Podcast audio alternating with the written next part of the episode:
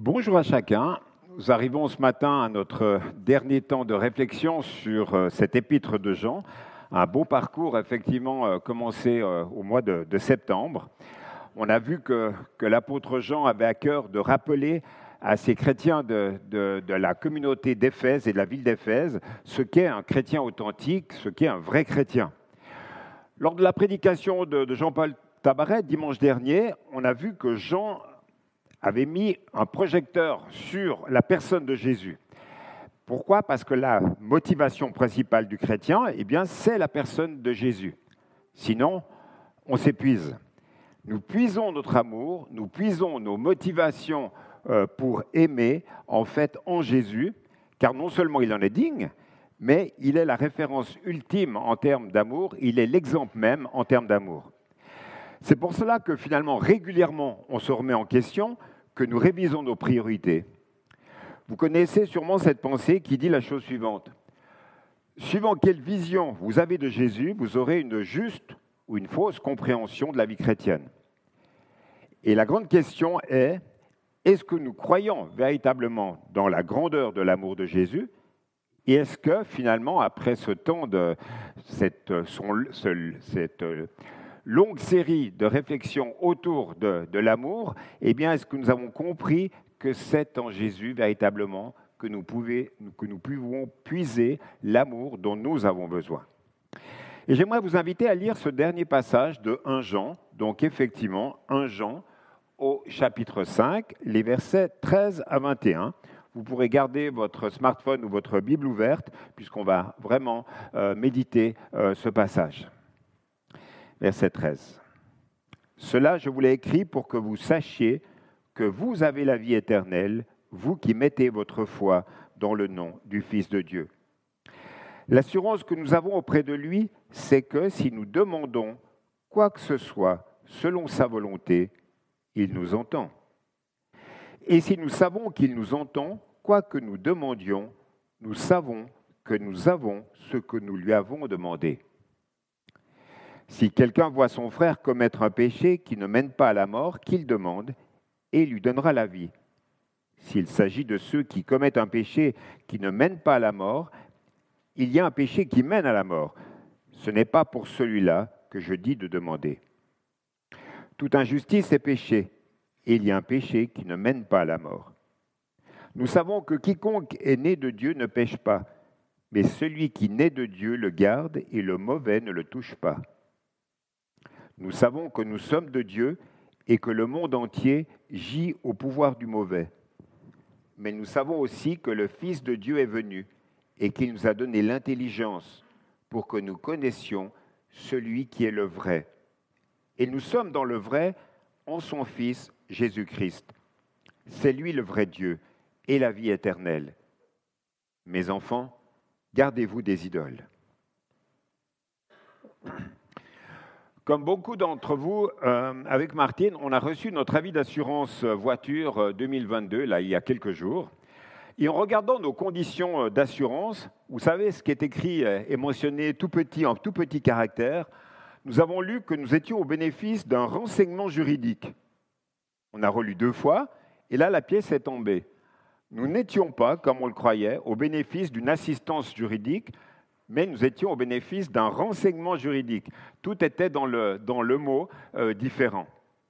On espérait avoir une assistance juridique, mais nous n'avions qu'un conseil. Jean, lui, il introduit son propos par la nécessité d'avoir une assurance spirituelle.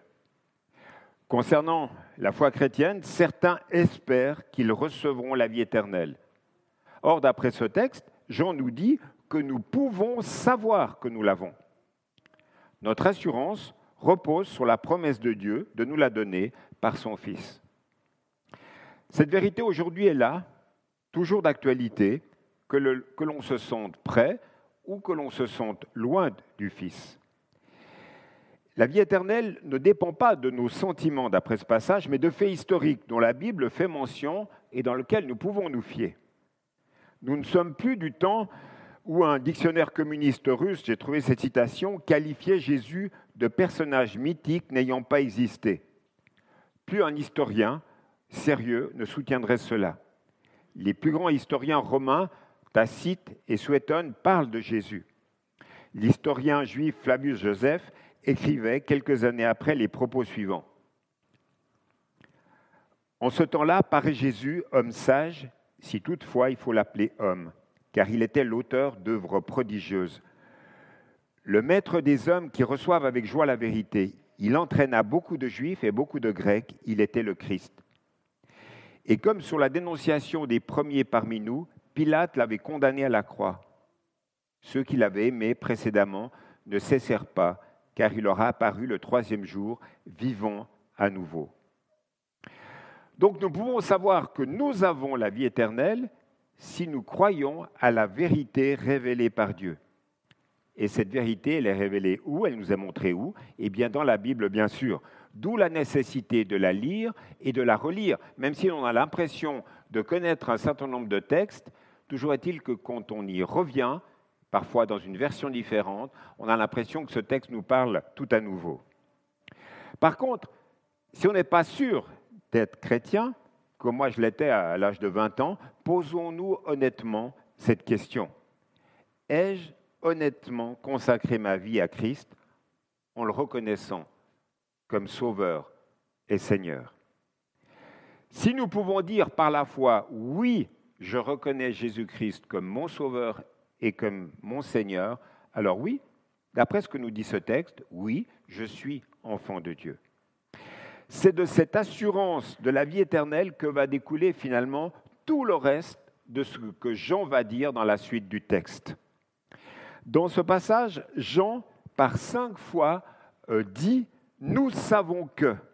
Nous savons donc quoi Dans ce passage, il y a quatre choses, ou cinq choses, que nous savons, ce que, ce que Jean nous a écrit.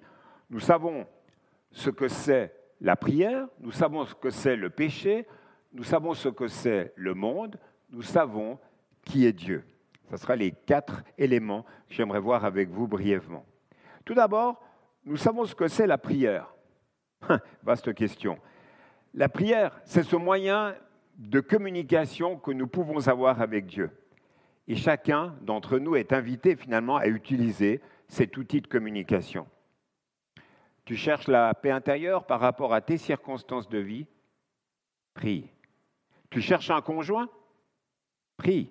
Tu es malade Prie. Tu cherches un logement Mais prie. Tu aimerais comprendre quelle, euh, orientation professionnelle tu dois prendre Ne te contente pas d'envoyer des CV, prie. Pourquoi est-ce que je dis cela? Eh bien, c'est pour dire que finalement, tous les sujets de notre vie, Dieu se sent concerné. Pourquoi? Parce qu'il est notre Sauveur, parce qu'il est notre Seigneur. Par la prière, nous lui parlons, nous lui posons, euh, nous lui posons en fait nos questions et nous faisons nos demandes. Cependant, pour beaucoup de chrétiens, la prière reste un sujet difficile et je crois qu'il l'est pour tout le monde. Nous nous demandons si Dieu nous écoute vraiment, s'il va nous répondre, comment il va nous répondre. Et la prière peut sembler finalement très artificielle, voire très éphémère. Quand nous parlons à un ami face à face, nous le voyons. Nous voyons s'il nous écoute, nous voyons ce qu'il fait, nous entendons quand il nous donne la réponse dans, le, moment dans lequel euh, nous avons avec lui. Si nous considérons, d'autres formes de communication, il y a des choses qui manquent.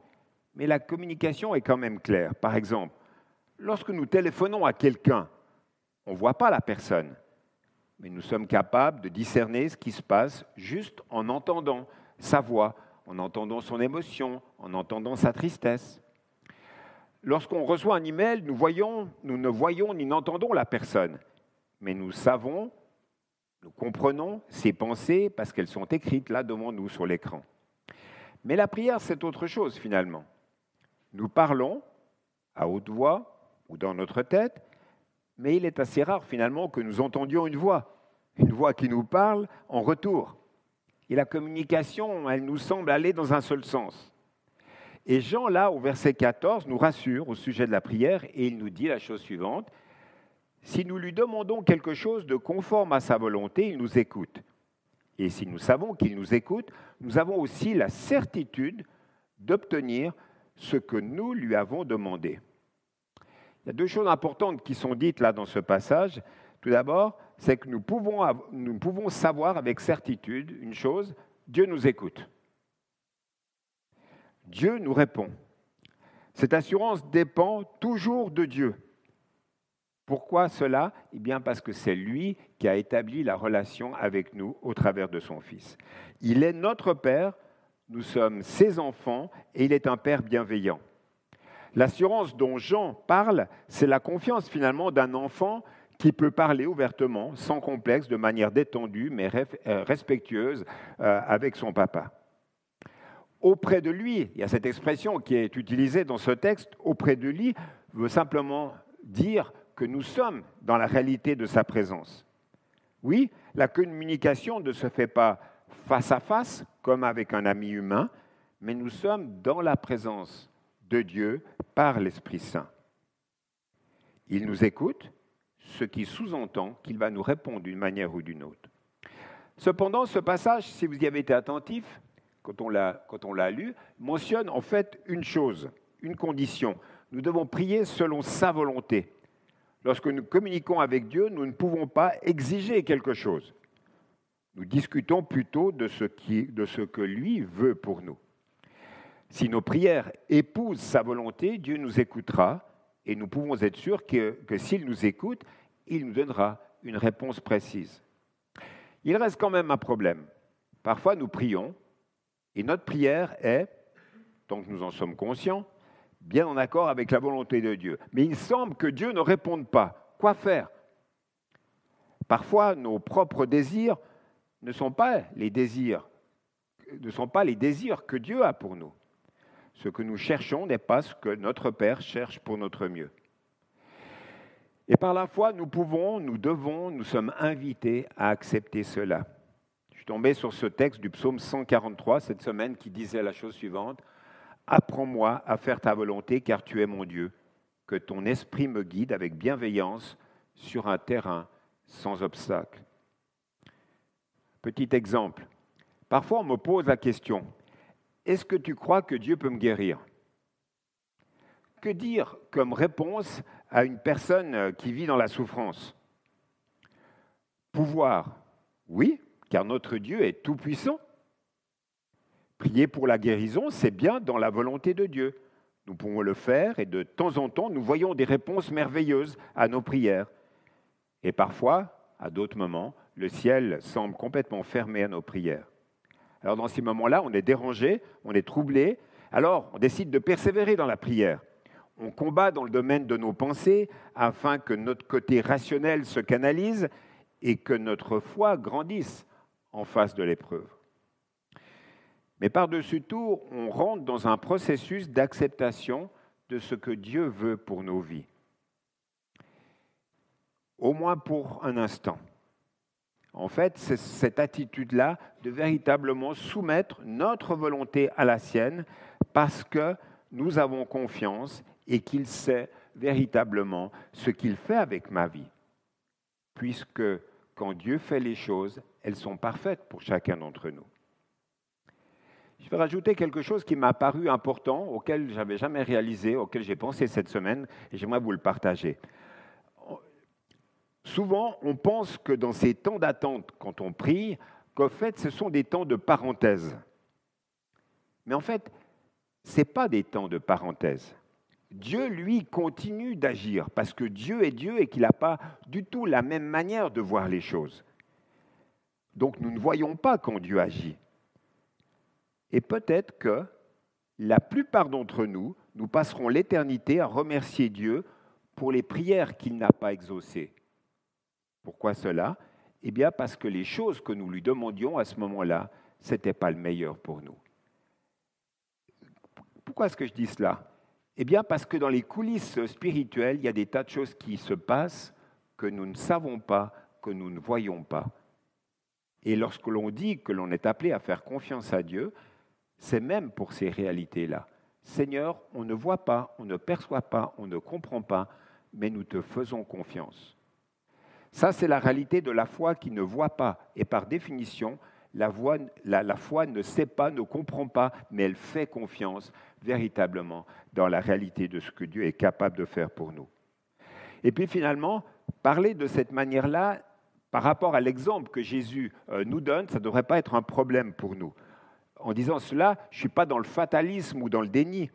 Regardez par exemple dans le jardin de Gethsemane, c'est un exemple qu'on donne toujours. Jésus a prié que ta volonté soit faite. En fait, quelle était l'attitude de cœur que faisait Jésus? Ben, Il soumettait sa volonté à celle de son Père.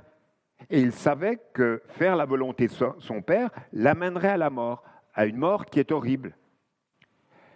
Il n'aurait pas été humain, Jésus, s'il avait dit Super, Dieu, super, papa, crucifiez-moi, je suis pressé d'y aller. Chercher à ne pas nous mourir de la part de Jésus dans la réalité de son humanité était parfaitement normal. Il a demandé à ce moment-là que le fardeau qui allait arriver soit enlevé. Et son père a dit non. Et la réponse de Jésus a été que ta volonté soit faite. Et il est allé à la croix. Sa volonté n'a pas été écrasée par un père autoritaire qui lui aurait dit Tu feras ce que je te dis et tu l'aimeras. Non, il a soumis Jésus, sa volonté, à celle de son Père. C'était son propre choix. Si Dieu nous écoute, il nous répond quand nous prions selon sa volonté. Jean, à la fin du verset 15, parle au présent. Nous savons que nous avons ce que nous lui avons demandé. J'aime la précision de la Bible, même au niveau du vocabulaire. Il n'y a pas comme lorsqu'on téléphone un organisme, un organisme officiel, vous avez dix minutes d'attente. Puis la petite musique qui suit. Non, avec Dieu, c'est pas comme ça, quoi. Sa réponse, elle est immédiate, même si ça peut prendre un peu de temps pour voir les résultats, au moins dans notre optique de voir les choses. Quand nous mettons notre confiance en Dieu dans la prière, en fait, nous ne sommes jamais déçus. Pourquoi? Parce que la présence de Dieu, elle est manifeste, elle est concrète, elle est pratique. C'est lui qui nous accorde euh, sa paix. Dieu est avec nous, prince de la paix. Relisons tous les termes, les noms. Dieu est admirable, Emmanuel, fils de Dieu. Tous ces, tons, ces noms, ces mots qui nous rappellent dans ce temps de préparation à Noël la signification de, de ce qu'il est, sont là véritablement pour nous encourager. Deuxième point, deuxième point, je rassure Gilles, seront beaucoup plus brefs. Deuxième point, euh, Jean dit nous savons ce que c'est le péché. À nouveau, Jean sensibilise ses lecteurs à la réalité du péché. Pas de banalisation chez Jean, mais des conseils pratiques. Au verset 16, il aborde une situation. Si quelqu'un voit son frère commettre un péché qui ne mène pas à la mort, oui, on peut voir un chrétien tomber dans le péché, mais là, il n'y a pas besoin de le communiquer sur les réseaux sociaux. Et là, je, repensais à ce chant de, Stromae, Carmen, vous savez, le petit oiseau de, Twitter qui va raconter euh, partout euh, les nouvelles et diffuser. Non, l'attitude, ce que nous demande Jean dans cet épître, si tu vois ton frère, tu pries. En fait, une exhortation à la prière, c'est doit être ça la priorité numéro une. Comment prier? Eh bien, dans nos prières, nous demandons au Seigneur qu'il puisse agir dans la vie de celui qui a péché. Nous prions que cette personne puisse se rendre compte de ce qu'il ou elle a fait, qu'elle se repente et qu'elle se tourne à nouveau vers le Seigneur. C'est un frère, c'est une sœur. Et puis, dans, le contexte de ce que Jean dit de la prière, nous pouvons nous attendre à ce que Dieu réponde à la prière pour le pécheur, qu'il lui accorde la vie, c'est-à-dire qu'il revienne à la raison, confesse son péché et reçoive le pardon du Seigneur à ce point-là de, l'histoire, en fait, on n'a plus rien à faire. C'est seulement si la personne reste volontairement dans son péché qu'il faut aller plus loin. Et aller plus loin, c'est la pratique de ce qui nous est dit dans Matthieu 18. Tu vas avec un autre frère pour lui parler. Et s'il veut toujours pas entendre, là tu en parles au responsable de l'Église. L'exhortation fraternelle peut être pratiquée, mais bien sûr avec amour et discernement. Il est question ici au verset 16 de notre texte du péché qui mène à la mort. Euh, la mort désignant ici la mort éternelle. Il y a eu plusieurs interprétations à ce passage compliqué.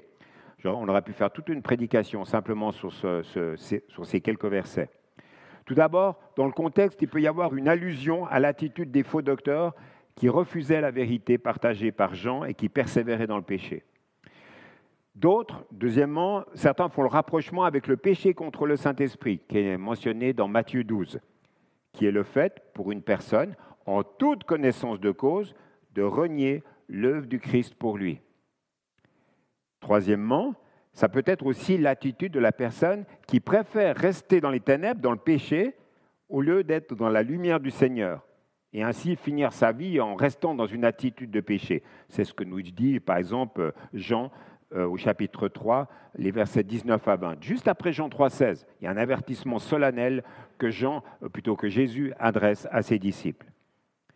Et puis, dans ce passage, Jean fait un deuxième constat au verset 18. Il dit nous savons qu'aucun enfant de Dieu ne continue à pécher, virgule, car le Fils de Dieu le garde et le mauvais ne peut rien contre lui. Là, il y a un appel à la vigilance, frères et sœurs. Un appel à la vigilance parce qu'on ne peut pas se dire enfant de Dieu et perdurer dans une attitude de péché. Voilà. Une vigilance, Satan rôde et il faut qu'on fasse attention de ne pas glisser dans une attitude qui peut avoir des conséquences. Troisième point des nous savons, nous savons ce que c'est le monde. Verset 19, nous savons que nous sommes de Dieu et que le monde entier gît au pouvoir du mauvais. Jean arrive vers la fin de ce qu'il veut dire. Les deux derniers sujets qu'il aborde sont assez courts. Il parle du monde il parle de Dieu. Le monde, on l'a déjà vu, on l'a déjà dit plusieurs fois dans ses prédications, c'est tout simplement tout ce qui s'oppose à la réalité de qui est Dieu. Alors pourquoi Jean attire-t-il à nouveau notre attention sur la question du monde?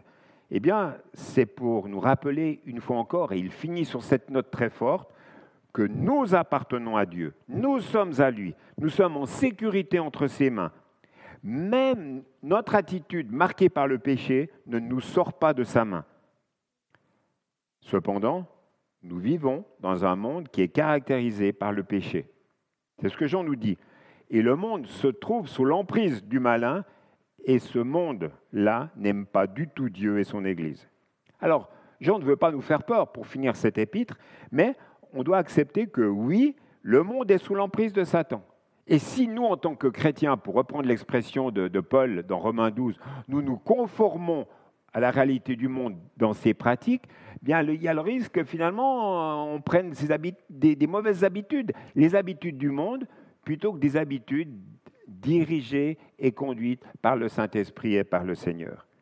Et le monde, dans ses pratiques, eh bien, d'après ce que nous dit Jean dans ce passage-là, eh bien, en étant sous l'emprise de Satan, ben, dans sa pratique, eh bien, ça va être des, des, pratiques liées à ce que veut Satan pour le, pour le chrétien. Et il va en quelque sorte nous inviter à nous fourvoyer avec le péché. Et donc, si nous transgressons les limites que Dieu nous donne, eh bien finalement, nous donnons accès, comme dit l'apôtre Paul dans Éphésiens 4, 27, il dit, ne donnez pas au diable l'occasion de vous dominer. Le mot dominer, c'est très fort, mais Paul, là, dans Éphésiens 4, s'adresse à des chrétiens et les exhorte à faire attention. Il y a des limites à ne pas franchir. Et là encore, comme nous venons de le voir, nous sommes en Christ, nous sommes dans une position de vainqueur, revendiquons-la, pratiquons-la et laissons-nous conduire et bénir par le Seigneur et protéger par le Seigneur. Puisque nous appartenons à Dieu, et si nous avons cette assurance, il va y avoir des implications dans notre manière de vivre pratiquement. Dieu va faire son œuvre en nous et au travers de nous. Et ça m'amène finalement, en disant cela, tout naturellement à mon dernier point, très brièvement. J'en finis par les versets 20 à 21 en disant Mais nous savons aussi que le Fils de Dieu est venu et qu'il nous a donné l'intelligence pour que nous connaissions celui qui est le vrai. Et nous sommes dans le vrai en son Fils Jésus-Christ. C'est lui le vrai Dieu et la vie éternelle. Mes enfants, gardez-vous des idoles. En quelques mots, Jean nous donne un, résumé de notre foi et de notre espérance. Jésus-Christ était envoyé par son Père, le véritable. Par Jésus-Christ, nous connaissons le chemin vers Dieu. C'est Jésus-Christ qui nous l'a révélé. Et si nous acceptons de suivre le chemin, Jésus-Christ lui-même, nous devenons enfants de Dieu et nous avons la promesse de la vie éternelle. Dans ce passage, euh, Jean euh, euh, affirme avec force, nous savons qui est Dieu. Il nous rappelle que c'est par l'intelligence que nous avons reçu la vérité. La vérité a été proclamée, nous l'avons entendue, nous l'avons crue. Il n'y a rien d'ésotérique dans notre foi, comme le croyaient ceux qui avaient quitté l'église d'Éphèse. Il n'y a pas de connaissances cachées qu'il faut découvrir. Il n'y a pas d'expérience initiatique ou rituelle à suivre pour entrer dans la lumière. Tout ce dont nous avons besoin pour trouver la vie spirituelle, nous le trouvons dans la parole de Dieu, accessible pour tous, enfants, adultes. C'est ce que nous vivons ici maintenant, mais c'est ce que vivent nos enfants dans les pièces à côté. Un livre tellement simple qu'un enfant peut le lire et trouver Jésus. Un livre tellement profond qu'on va passer toute notre vie, tout ce qui reste de notre vie, à la méditer, à la comprendre et à essayer de la mettre en pratique. Quelqu'un a dit la chose suivante, la Bible est comme un lac dans lequel un enfant peut faire trempette et dans lequel on peut noyer un éléphant. J'aime bien cette, cette image de la, de la, profondeur spirituelle de ce que représente l'enseignement de la Bible. Par cette connaissance, par ce savoir, ça va avoir un, un impact, un résultat sur nos vies. Et ce qui est compris par notre intelligence, c'est-à-dire euh, mes yeux qui regardent les mots qui sont dans la parole, va toucher mon cœur et ça va activer ma volonté pour continuer à, le suivre, à continuer à suivre Jésus qui est l'objet de ma foi. Et c'est pour cela que, Paul nous invite finalement à soumettre cette intelligence. Romains 12, je faisais une allusion il y a un instant, ne vous conformez pas au monde présent, mais soyez transformés par le renouvellement de l'intelligence, afin que vous discerniez quelle est la volonté de Dieu, ce qui est bon, agréable et parfait. Je conclus. Jean finit les derniers mots. Mes enfants, gardez-vous des idoles. C'est avec ces six mots que Jean clôture sa lettre aux membres fidèles de l'Église d'Éphèse. Et c'est par ces six mots qu'on finit la, la, lecture de ce texte. Nulle part ailleurs dans cette épître de Jean, Jean ne parle des idoles. Pourquoi parle-t-il des idoles à ce moment-là? Il existe plusieurs euh, ressources, euh, enseignements par rapport à ça, et une des plus probable, la, plus simple, c'est que Jean exhorte ses habitants d'Éphèse, et quand vous relisez les actes des apôtres, vous savez que euh, Éphèse, la ville d'Éphèse, était sous la domination de, Diane, hein, l'idole pour laquelle tout le peuple donnait son argent en tant que tel pour l'adorer. Donc en fait, ces, ces, hommes et ces femmes qui étaient devenus chrétiens, Jean les exhorte finalement à ne pas retourner à nouveau sur des pratiques anciennes. Gardez l'évangile qui a été annoncé, gardez la connaissance que vous avez reçue et permettez à ce que votre vie puisse changer. A encore une fois, et je finis là-dessus, ce que nous croyons par rapport à tout ce qui a été dit dans cette méditation de, de la première épître de Jean, ce que nous croyons va avoir un impact sur ce que nous faisons. Et finalement, la question, c'est en quoi croyons-nous? Parce que c'est le point clé finalement de tout ce qu'il y a dans cette lettre. Et puis, deuxième aspect, si nous gardons notre connaissance de Dieu et son amour, nous vivrons et nous serons au cœur de l'amour de Dieu. Et de cela va découler une vie chrétienne pratique qui honore notre Seigneur. Donc vivons maintenant à la lumière de ce que nous savons, à la lumière de ce que nous avons appris, que toutes ces pensées, ces prédications puissent continuer à nous édifier, à nous fortifier. Gardons-nous des pratiques idolâtres, comme Jean le, disait dans ce passage-là. Restons dans, la vérité. Et puis, euh, ça nous a été rappelé en première partie de ce temps de culte. Aimons-nous les uns les autres pour plaire à notre Seigneur et Sauveur, parce qu'il en est digne. Que Dieu nous bénisse et nous fortifie. Amen.